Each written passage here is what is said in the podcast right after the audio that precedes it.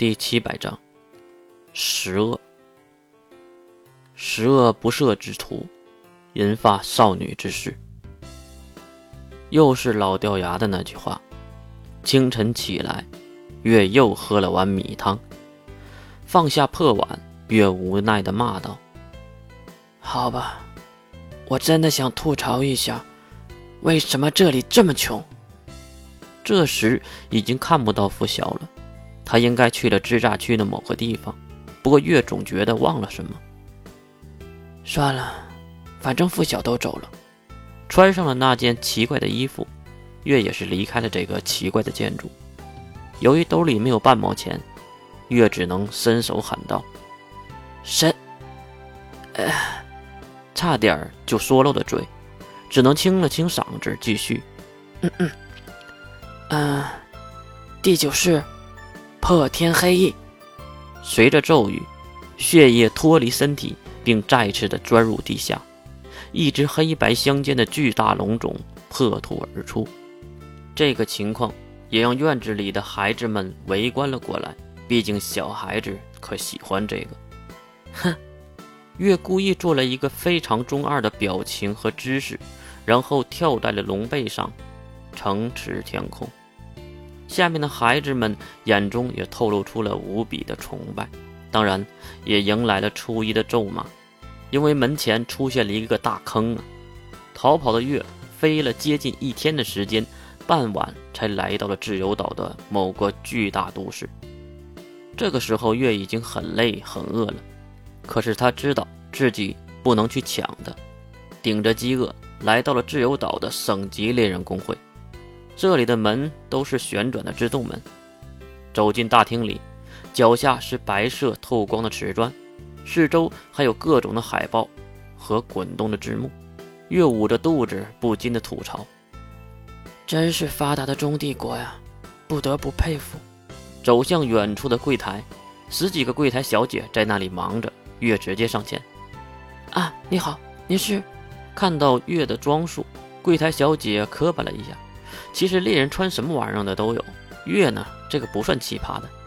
至于为什么柜台小姐会如此的惊讶，应该是月衣服上的字儿吧？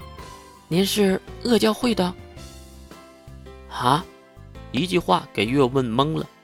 月低头看向自己衣服上的大字儿，确实是十恶教会，但是这个十下面的数画的有点长，被人家当成了十字架，然后就剩下三个字了。恶教会，我的上帝呀，这个名字好恶心！对衣服吐槽了一句，月再次抬头看向柜台里的女孩，还好就是月弄不出什么表情，所以对方也没有继续问下去。听说有一个不需要押金的任务，月也不打算解释了。其实他知道越解释越尴尬。哦，能提供一下你的 ID 吗？月在胸前掏出猎人的牌子，柜台小姐接过来，在某个仪器上刷了一下，然后看着屏幕上的结果。呃，你是一个女孩，不错。月一直在用中性的声音说话。呃，是的。可是你的装扮，还有声声音。月指了指自己的喉咙，我用血抵住自己的声带，这样就可以变声了。总之。给我那个传说中不要押金的任务。柜台小姐愣了一秒钟，马上就反应过来了，可能心里在想：千万不要和这个精神病一般见识。啊，好的。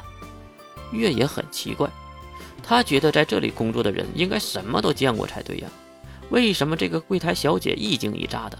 难道是新来的？其实月不知道，自己的行为就算是一个行业老人也是会被吓到的，当然不是惊愕。而是搞笑的那个方面。啊，抱歉呢，魔之右眼先生，哦，不是女士，您的能力级别为二维顶级，所以您不能接这个任务。啊！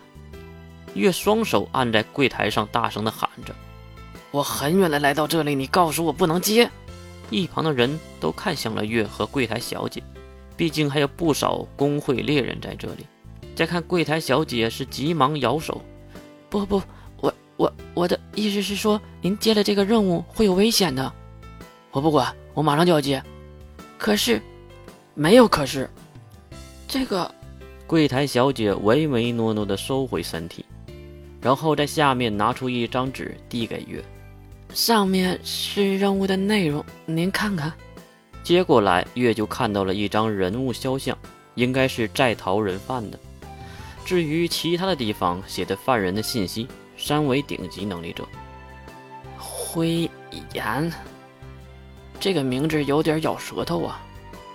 还有这个照片，就不能弄一张清晰的吗？这话问得很硬气，让一旁的保安人员都走向了这边。不过还好，柜台小姐很是贴心。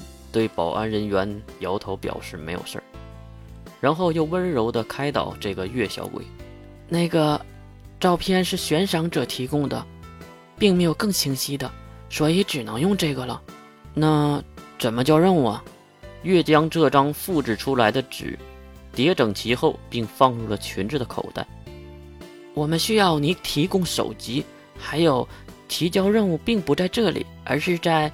呃，门口右转的地下，看到女孩指向出口和入口，月点点头。哦，知道了。对了，上面的地址是真实的吧？当然了，猎人工会提供的情报都是真实可靠的。不过地址也只是模糊的地址，毕竟人是会移动的嘛。